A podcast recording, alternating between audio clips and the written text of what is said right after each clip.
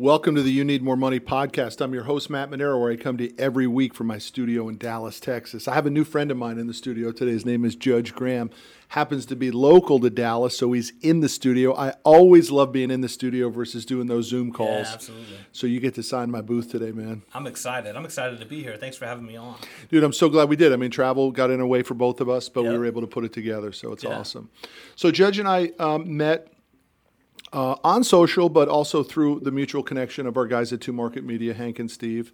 And um, you know, I'm huge fans of those guys. They just helped you with your your first book, Yep.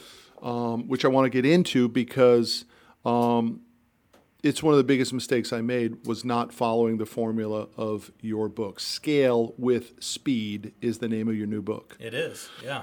And, um, you know, this concept of I want to be an entrepreneur and um, I want to do what everyone tells me I should do and be my own boss is really um, what I have experienced is it's false. And the only way you can be a real entrepreneur is if you understand how to scale. And the only thing you should scale, I'm really interested in your con- your opinion of this, but I believe even if it's small and profitable, that's the only reason it should scale. Look, I had never had experience of scaling unprofitable, right? Because there was never external money, there was never an Amazon capability for me. Right. It always had to be profitable, Totally. right? But Judge has done it a couple times. How many businesses have you scaled and sold? Um, I've I've scaled and sold uh, two. Yeah, for for not small change. Yeah, they're you know all multi-million and in some cases hundreds of millions. The last one, uh, well, let's get into it. Yeah, let's do it. So your judge, your expertise is in the digital space. Yep. And it's not just digital kind of like we think about, which is paid ads and search engine optimization. It's really the full scope of digital. It's it's go into a business and you were smart enough to not choose small businesses. You went for large businesses. I'm assuming you said that's where the money is. Let me go get some of it Follow the money. follow the money on it. and and then what you did basically was you became I'm summarizing and you should be telling this story because I may get it wrong and I don't want to do that for you, but you became the one-stop shop. You said the problem in the marketplace is that we have multiple marketing and advertising companies doing these things Right. and I'm to I'm going to centralize it and then I'm going to ROI it and once you guys see the ROI, you're going to say Judge's company is the one I have to work with. Yeah, that's exactly it. I mean, I think the way I looked at it was if I can show a client you spend a dollar with us, I'm going to make you six. That's mm. where you win. Mm-hmm. You know, all these marketing and advertising agencies that are selling concepts or ideas and subjectivity lose. I was selling money, mm, right? I mm. was saying whether you're a Jiffy Lube or you're a Michael's Crafter, you ultimately want to sell something to a consumer. And I'm going to use digital marketing to show you a little one to one return on how we're going to do that and be profitable at it. And so, what made you even see that as an opportunity for you? How many years ago are we going back? Uh, we're probably going close to 20 now. You know, I s- 20 years back. Yeah, yeah, probably 18. So I started my first um, company in college, and I almost didn't graduate um, from college Because it was doing so well? It was doing doing well, uh, but I ended up graduating. But it was in um, web design and development. And that company grew to 30, 40 people, over a million in revenue. You know, I'm a 20, you know, five, 26 year old guy at this time. But what I learned, I failed. That company went under. It and the, re- did. the reason it went under is I didn't understand the power of recurring revenue. And I talk about that in my book a lot, right? So recurring revenue is is how do you create pre- predictability in your business to forecast scale and compounding. Yeah. Right. And I was just selling at the time web web websites, so web design and development. Yep. You'd sell a project, it would It was a billable hour Yeah, model. and and every month it was as good lace up, and it was as good as you were to sell it again. Yep. So I had to learn, and I went into digital media, which then I could have retainers and ongoing recurring revenue, and I was selling. Give me a dollar, I'm going to make you six. Well, then all of a sudden I could have predictability. I had recurring revenue. I'd have annual contracts. And then all that started to compound, and then I started to appreciate and understand the ability to scale. So what happened? What, what what happened that made the first one go? Somebody stopped selling.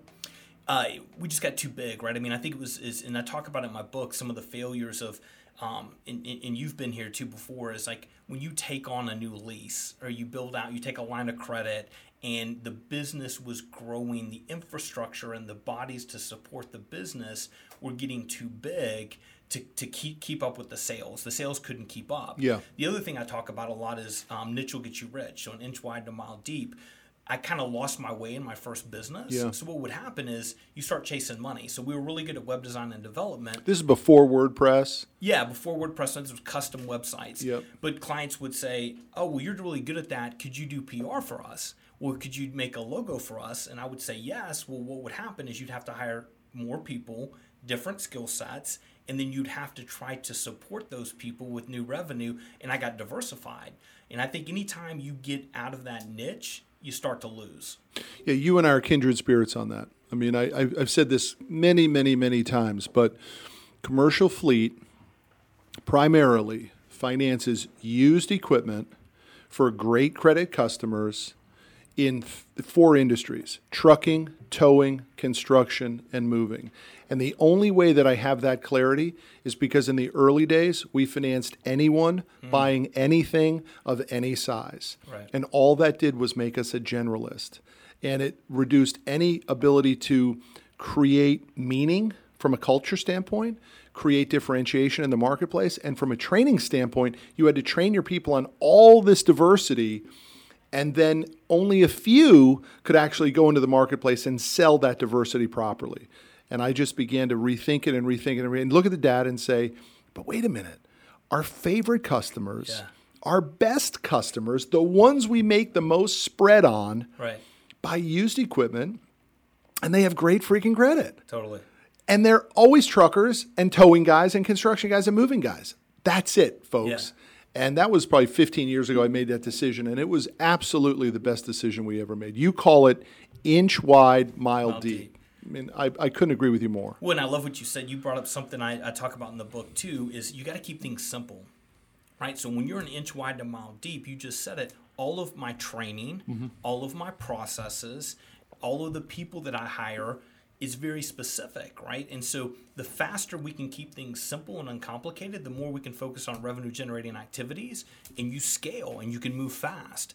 But when you overcomplicate things and you have these bloated processes and systems, you start to lose. But isn't the fear that if I'm not a jack of all trades, then I'm not throwing enough of a net out there and I can't catch all the different fish that I could be catching. In other words, when we're chasing revenue, we think the revenue has to come from all different places. Yeah, look, Matt, you and I both know those guys and gals lose, in my Mm-hmm. opinion. I mean, you just can't. I mean, think about, and, and I talk about how much has changed with the iPhone, how, how much technology and how fast things are moving. We're really in a 24 7, 365 economy now.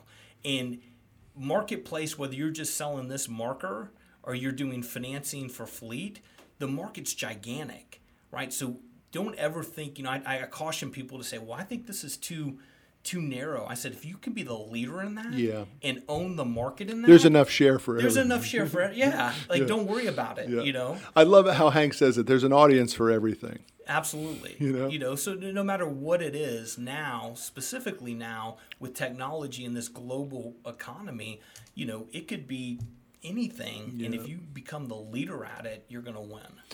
I just think I just think for the audience they have to really understand what we're talking about. You got two guys here who have had success and they're both telling you the same freaking advice. Totally. Inch wide, Mile deep. mile deep. Yep. Find your niche, own your niche, become the expert in it. Remember, experts get paid, amateurs get crushed. It is the way it plays out, and it's very difficult to be an expert in multiple different things. Right. So it's a big deal, and don't be afraid to pick because um, if you do your research and analysis, like I talk in, about, and you need more money, a lot of that risk and that fear goes away. But you got to do, you got to pull some numbers, man. You got to figure out. So you said when the first business went down. By the way, what was that experience like when you said, "Okay, this thing's going under"? You know, I talk a lot about um, the phrase uh, "burn the ships," right? Commit and burn the ships. Yeah. You know, and and for me, it, it was the lowest low. You know, when you're sitting there and um, you know just new wife, new marriage, uh, new baby boy coming Brutal. on the way, Yeah. mortgage, car payment, all these things.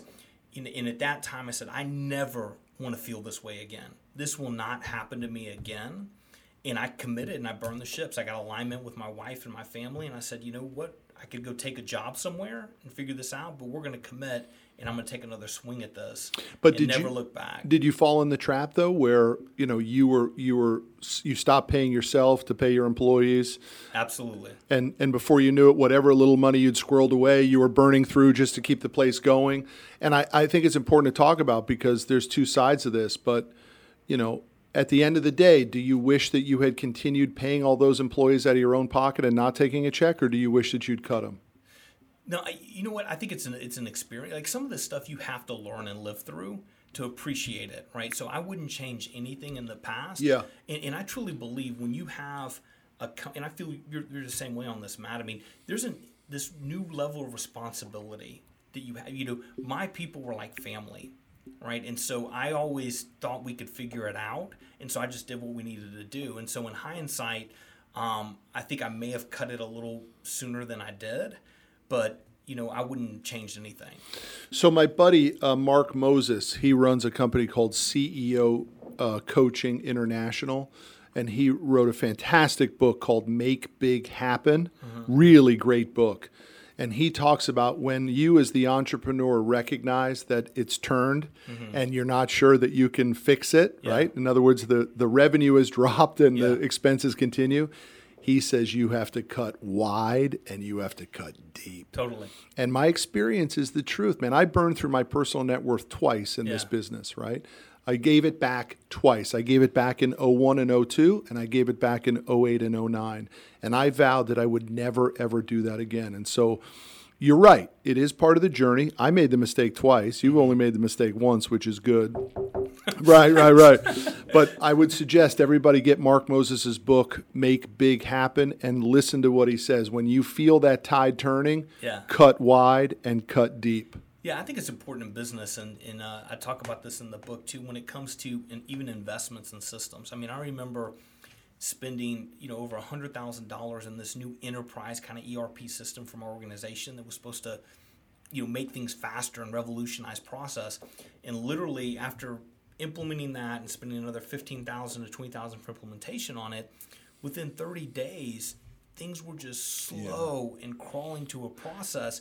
And back to what you said, your buddy's book, I freaking cut it, man. I didn't care that I spent hundred thousand dollars. I mean, you learn in those moments that you may have thought it was a bad idea, but as an entrepreneur, you got to know when to cut bait. And I think that this book and speed, you have to understand if you're going to play at this level of fast and scale, when you make a bad decision, as long as you're making a decision and you pivot and learn from it quickly, you'll survive. If you hold on to it and mire in it, I, I invested in this, I did it, you lose. So let's talk about the experience that triggered the book, um, Scale with Speed, because because one of the examples you gave me earlier was pretty phenomenal. And, and uh, just to paraphrase, I think you took a roughly north, slightly north of a hundred million dollar business, and you turned it into a what size business? we sold it. It was a group effort, right? We had a private equity company or whatever, but it sold it for you know several hundreds of millions of dollars. But you scaled it from what to what? yeah, from uh, a hundred million to able to sell it for hundreds of millions of dollars within an eighteen month period. Within eighteen months. Yeah, And let's go through the, the, the process in which you have become an expert at understanding how that happens. Because you really believe that despite the fact that you were an expert in that digital space, you, you can overlay scale with speed and the formula on almost any business. Is that, you agree with that? 100%. So let's go into the acronym because I didn't realize that speed is an acronym as part of your book. So let's go through it. yeah, it's definitely so. Speed is the actual formula. So the S in speed is start with your end game. So so many business owners or businesses, I'll sit down with them and understand like what's the end game. Like, what are we trying to achieve here? Yeah. And a lot of them don't know. Are you trying to leave a legacy business? Yeah. Are you growing a business to continue a certain lifestyle and Yep. cash flow? Or do you want to freaking grow a monster business and sell it? Yep. Well, knowing that decision and being steadfast helps you along the path to make the right decisions. Right. So that's the S. It's all how do you really understand where you are and, and come up with that. And isn't that easier though, Judge, for somebody to know that once they're starting to make a few bucks? Yeah, totally. It's harder in the beginning, right? It, it is. You're like, dude, I just need this thing to pay more than what I was making my other company. Yeah, yeah, but it's still I think is equally as important whatever stage you're at. Agreed. So that's the S, and then the P is then my favorite is pick your niche, Mm-hmm. right? I really help people understand how do you go an inch wide and a mile deep, and I call bullshit on that. So we go through a full exercise of really honing in market data, research. Can you actually be the leader? And, and, and how do we get very specific in something? Yeah. Right. And, and because I believe you can't have speed and you can't scale unless you're niche. And then the next one is then now, how do you actually execute with speed, right? So an example is is human beings we're faced with 35,000 plus decisions a day. It's crazy, right? It's a big number. And I break down a formula of saying, you know, 98% of those, you know, do I want cream in my coffee? Should I brush my teeth? You know, those are instant decisions. And then I help people understand that there's this other 2% that you actually have to put some thought into. And here's the process of how you would do that, but you still need to make them quick. Mm. Because to execute with speed, and that's just one concept within speed, you know, as an entrepreneur, you have to make fast decisions or a business owner. But, Judge, uh, as I relate everything you're telling me back to our business, the biggest challenge that we have is finding more people. And in a good economy like we're in, I, I go so far as to say it's like a blissfully stupid good economy right now, right? I mean, really, it's this. If anyone thinks there are economic headwinds, they are totally wrong, right? Um, but even in a great economy, the bad employees are fairly well employed. Mm-hmm. So we have trouble just getting bodies, resumes, people. We know there's business out there. We mm-hmm. just can't get the manpower. So how do you scale a business when you need people? So, uh, you know, part of that, I would make that a, you know, I, I talk about a one page attack and conquer plan.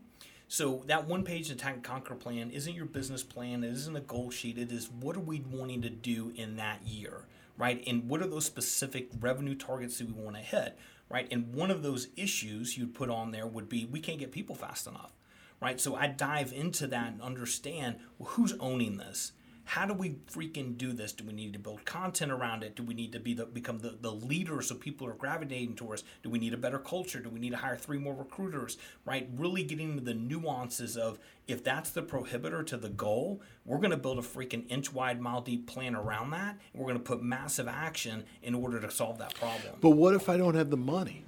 What if I'm like, like in my book, I call it having to take a step back to take two steps forward, right? Meaning the owner may have to literally not be paying himself a raise every Yeah. year, or maybe even take a pay cut to be able to fuel it into manpower to go find it. So what if the company, they they know there's opportunity, but they're just not throwing off enough cash to hire Right. really like-minded, great minds? Yeah, so I think that that could be a bigger problem potentially, right? That you need to really look at the business and understand, you know, are there other areas to cut Yeah. or trim that fat to Reallocate. the reallocate and invest. So I mean, it's it's a game of chess, not checkers, right? As you know. So I think that's the advice I would give is really have some self reflection. You mm-hmm. know, it's so tough to have self reflection, especially in your business, right? You know in the back of your head that certain things probably aren't right, and, and these certain individuals or things need to be cut to then reallocate and invest. So, you know, look, I think that that's a big thing you just said there because, like, I knew that my lifestyle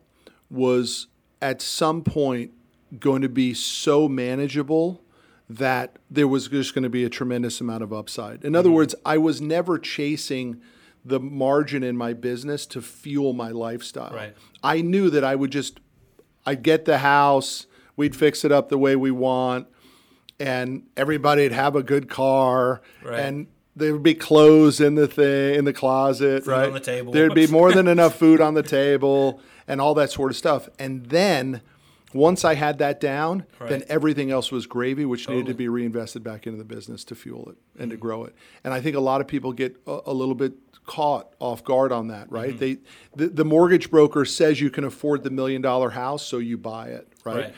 Uh, you need those core values, man, and that clarity of really, am I keeping up with the Joneses? Am I keeping up with my friends and my family and all that sort of stuff? Or am I really trying to build something meaningful? Yeah. So you we get back to that kindred spirits, which I love in your book. I mean, I am, I believe culture is the game changer, right? So when I talk about that, the third E or the second E in the speed formula is energize your culture. Yeah. And I am I am such a believer in core values, right? So the last company I had, we had four core values. We had curious, fearless, strategic, and creative.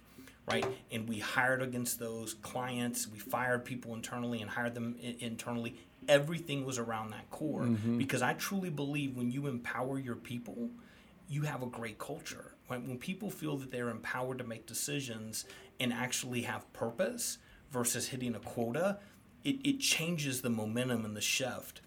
But I believe core values, you have to live by them. They have to be true. They have to be authentic if you want a monster business. And you have to have physical manifestations of them. So, like when you walked into my office, I had a 12 foot incredible Hulk that represented fearless, mm-hmm. right? And then we talked about what that means to be fearless for our clients, fearless for our people, and our actions were fearless to make mistakes, fearless to grow. Those things are really important. Mm-hmm. And without core values, you lose. Yeah, man, you do. It's it's just one of those covenants. It's one of those must-haves. Great companies have great cultures, and I think culture is such a big word now. They do not have to be standardized, right? Right. Culture doesn't mean volunteer projects. Culture could mean cold call mania for everybody in the team, Amen. right? But but if you're if you don't have that clarity and you're hiring a tree hugger and your culture is, you know, step on throat, rip rip heart out, Right. um, no wonder you can't freaking scale. Exactly. Right. Yeah. Or conversely, Yeah. right? It's the opposite. You're hiring these killers, and and you actually want, um, you know, calmness and and you know you want people to show up on Saturdays to to to clean parks and stuff like that. Dude, you Yeah. gotta know what you freaking stand for. Amen. When, and, and shockingly, so many organizations don't don't pay attention there. Mm-hmm. Right? I mean, you have to. You, an area to invest in is your culture, and like you, you said it. I mean, one bad individual in that culture, and your example, a tree hugger versus a killer. The amount of lost revenue and momentum and scale and speed you lose by having the tree hugger, Yep, it's a problem it's a problem. you know and so i help come in and identify like who do we want to be and what's great about this formula is you start with that in it, it's this is who you want to be so the decisions start to happen Totally. right It starts with a visualization, and Yeah. and the beautiful part is you can do it whether you're just getting going.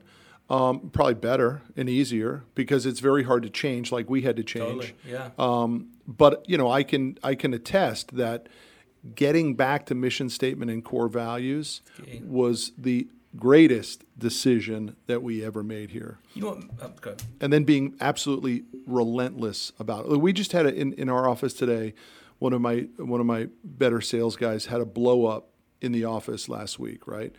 Or I guess he came out of the office and he he bitched at the entire operations department about a deal that was taking too long. And he was right because I got involved in that deal and we hammered that deal and we got it funded within 12 hours, right? Half a day and it was been sitting for 3 or 4 days.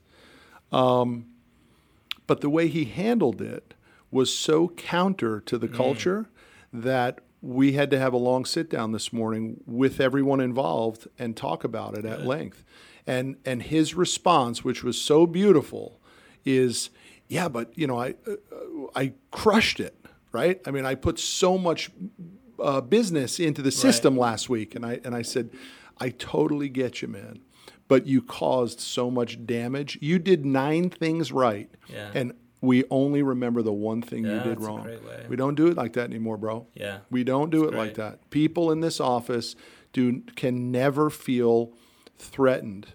And he didn't even see it as he was being threatened. He thought it was just this is the way we're supposed to play the game. right And there's an element of that he's right. yeah But there's also an element that look, man, you can hold people to true expectations and you can push hard. Yeah. You just can't be a dick. Totally. Yeah, I talk a lot about like I use the analogy of like think of like a Viking ship.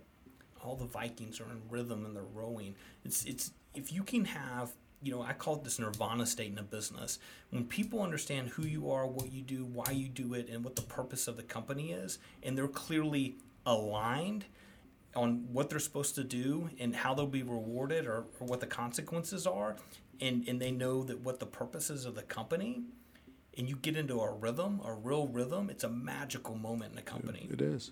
you know and in that that is the intangible factor Yep. that most companies just don't get, but when you have it, it's nirvana. Yep. You know, nothing can stop you, and it's it's it can be hard, but can also be simple. You know, people want clarity, people want transparency, and good leaders like yourself give that. Yeah, people want to be led, man. They, they, they want to be led, and they want to understand. You know, if I do this, what happens either way. I think fundamentally, as a society and as in business specifically, we dance around issues. We dance around clear expectations and communication, Yeah. and that causes um, what I call like fiefdoms, right? And, and it's interesting. The bigger companies I walk into, you know, if you have six, seven hundred people, a thousand people, you start having these subcultures form Right. in these fiefdoms, Right. and they're toxic. Yep. And you got to kill them. You got to get rid of them. Yeah, it's a big deal because then when the big boss comes in and talks about the big culture, everybody leaves and goes back into their subcultures, man. It's freaking disastrous. But dude, it doesn't have to be in a thousand person company. It Yeah, can be in a five person, an eight person, a 10 person company. I saw it. Here's the indication when you know it's happening. When you walk around the corner and two people are talking and they stop talking, Mm-hmm. they're talking about you, buddy. That there, you are the topic of discussion of what a tool you are, what a jerk you are, what a phony you are, right? Right? Yeah. when when you walk around and people click that mouse, dude, they were on Facebook or on Amazon, man. They weren't working for you, Right, right? exactly. I mean, you have to be relentless to this cultural thing. I just I cannot stress it enough, and that's why I love you saying it so much because it is the missing uh, link. Yeah. It's it's the thing that we put the least amount of energy on, most of us, and it is the greatest ROI. Right. Well, look, I'll be clear. I, I'm a capitalist. Yeah, me too. When I walk into a company, I've said, you're hiring me because you want to make more money. You want to sell the company. You want to do something. So you got to own that. Are we in business to make money? If it's a for-profit company, Yeah. let's talk about revenue. Yep. Right. And so the things that I try to implement, I talk about it. People, everybody. I don't care if you're from the intern to Matt. Seventy-five percent of our days should be spent on revenue-generating activities right? I mean, and if we're not focused there and aligned, I help bring structure to how do you really get somebody focused. Man, you talk about magical. If you can get everybody 75% on revenue generating activities, you win. Yeah. Yeah, it's powerful. I mean, core value number one for us is company profits. Yeah. Our, and, and we have the tagline that says our creative spirit can't be fully realized without consistent profitability. We cannot do cool shit.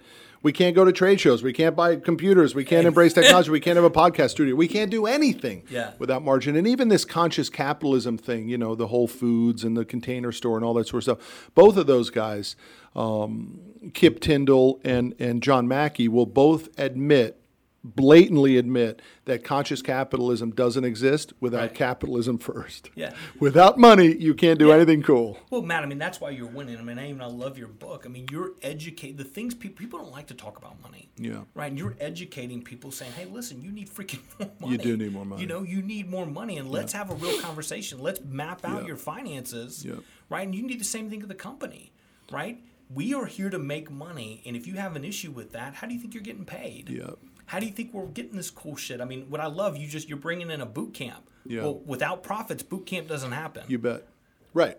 Um, but you know, boot camp is an incredible ROI for us because you know the endorphins, the release, Yes. the weight loss that people have, the better they feel. Maybe they're knocking boots more at home. I don't know what's going on, but boot camp works around here, Yeah. and it's also a differentiator. And I don't want to be judgmental on culture, but our, our best employees are the ones that do the boot camp. Yeah, no, I and, and I believe getting back to this capitalist, I think your best investment. I don't care if you're a service business, you're selling widgets, is your people. Mm-hmm. So, um, in previous businesses, I've had treadmill desk, I've had yoga rooms, Yeah. I've had everybody can bring their dogs. Yep. You know, different dress codes, um, paternity leave, maternity leave. I mean, focus on your people. Yeah.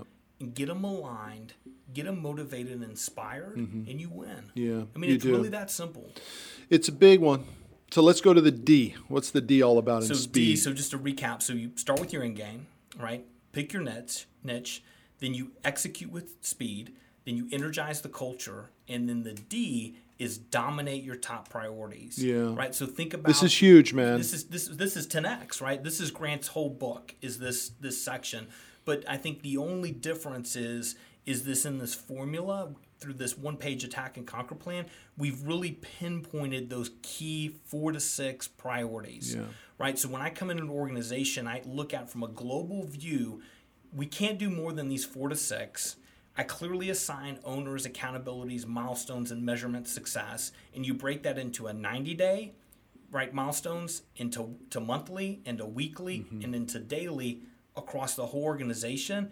And then you're in rhythm, brother. You're rowing and you're freaking dominating those priorities. So my buddy Coach Burt calls it the current of the urgent, right? And that's what most businesses run in, where we're just constantly in reactive mode to the urgency of, of Right. the problems in the business. And the ability to remove yourself from that and begin to see it as a tactician that says all of that stuff is noise. I can only be effective. And you're you're saying four to 6 mm-hmm. You know, I think our experience in here is even less than that, Yeah. right? Um, in fact, I met with a billionaire one time. I, I've said this story before where um, he, he said, How many projects do you have going on in your office at one time? And I, and I wanted to say, I, I told him I, I wanted to impress him, and I said 50. And he, he just shook his hands and his head. And he goes, No, no, no, no, no. He says, You know how many we have in this organization? I said, No. He says, At any given time, we have no more than one or two, and I pour all resources Right. into it. And he says, If we can accomplish that one or two things a week, Yeah. we do 52 to 104 a year. And he says, That changes the world. Uh, yeah. You know? Yeah, and when I look at it, it's really um, there's four to six priorities against two things. I want to increase revenue and margin, top line revenue and margin increase, right? And then those four to six roll up into how do you get top line revenue and margin increase. That's where you win. Right? Yeah. I mean, that's when you scale. Is when you start. I mean, you know, when you get that EBITDA number Yeah. growing, Yeah. right, and top line, it's a it's a fun time. It is. It, it, it really fuels the magic Everything. of the entrepreneurial experience. Well, and what's great is is uh, and we talked prior to this a lot about EQ versus IQ, Yeah. right? And the intangibles. And I think that there's this euphoric nirvana state when things are good and you're scaling and you've got speed and you've got this momentum. You've organically the culture just becomes awesome. Yeah. Right? People want to win. People want to grow. People want that speed. Dude, we lose sight of that. I mean, we're we're putting up numbers, weekly funding numbers that are so stupid right now that we didn't even think it was possible. I mean, really, if you were to annualize this, and I'm, I'm, I'm when I say 150, 160 million, we're actually tracking closer to 300 million dollars on some Boom. weeks. But but we're doing it with a calmness that is weird, mm-hmm. right? And it's through the torch. Yeah. It's through culture. It's through Yeah. structure. It's through efficiency. It's through streamline. It's through communication. And yet, it's still weird for me, who for 18 of our 23 years thrived on the chaos. It's like you can't be busy if there isn't chaos. Yeah. And I go back to it that says that's not true. Right. In fact, you can absorb the busyness and move through it with efficiency and happiness and, and lower problems when there isn't the chaos. Yeah, but you've done. You're in a niche. You got your team aligned. Yeah, You're in we did speed, Yeah, yeah, yeah. we did. Like so. I mean, so yeah, Yeah. you're you're you're feeling the benefits Right. of of that. But I you know? could have done it earlier. Yeah. I just my challenge was I literally didn't have anyone teaching me this stuff, and even if they were teaching me, I was probably too thick-headed to even be the student. Yeah. And that was a problem. It cost me a decade. Yeah. You know, I wasted a decade of my success because I didn't really understand Right. that systems can work. It's why I bought into business finishing school. It's Sure. it's I believe in that process and that system so much Yeah. that I bought half of the company and can't wait to grow that thing. I, I just know that it is such a massive problem in, in small business and even large business in America. And the beautiful part is that it'll never go away. Yeah. Because there's millions of businesses started every year. Yeah. Every second or so, right? Yeah. Some of businesses. It's good for you too. Yeah, it's great. Yeah. No, I'm excited. So what's the next? What's next for you, Judge? I mean, we got the book coming out. Mm-hmm. Scale with speed. with speed. Be out. When when can somebody actually get their hands on it? Let's just to say safe, let's say 120 days. Okay. It's, in editing now, and it's Yep. going to the publisher. Yep. Yeah, so 120 days. I think you can purchase it. I'm taking pre-orders now. And they can follow you at Judge Graham. JudgeGraham.com Yep. um, has all of my social hand. Almost almost social handles are Judge Graham, Gotcha. but uh, JudgeGraham.com is the best resource. Okay, got And it. I've got a bunch of free stuff I'm giving out. Like Hmm. uh, I have this thing called the Money Sheet, and the Money Sheet is your six to eight priorities to get you closer to hitting your monthly target in revenue, and it has a whole formula. It's kind of cool. Cool. They download that off Yeah, go to the resource section on there, and it's a free download. Beautiful, dude. Yeah. Look, I'm glad you came into the studio. Yeah, it's it's great fun. talking to you. I really Yeah. appreciate our talk before. Yeah. Um, I hope you, you know, you got some strategies on the book um, process. I mean, you know, a, a book is um, is a wonderful experience if you're enjoying the experience. And I think for guys like me and you and a lot of other guys, we look at it for the hard defined wins. Yeah. And in a in, in the book process, you have a lot of sort of wins that are happening Yep. that if you're looking for the win, meaning book sales, you're not even seeing the Yeah. wins happen. Totally. Right. So enjoy that process, dude, Yeah. It's because been, it's been fun. yeah, cool. And keep it going. Yeah, and I appreciate your support on it. You got it, big guy. So I appreciate you. The only one thing left to do, man, is sign my booth. Let's sign it. I'm ready. Cool. I'll see y'all down the road. Bye. That's our episode this week with your host, Matt Manero. Check us out every Friday at 12 p.m. Central as we discuss money, your life, and how you need more money.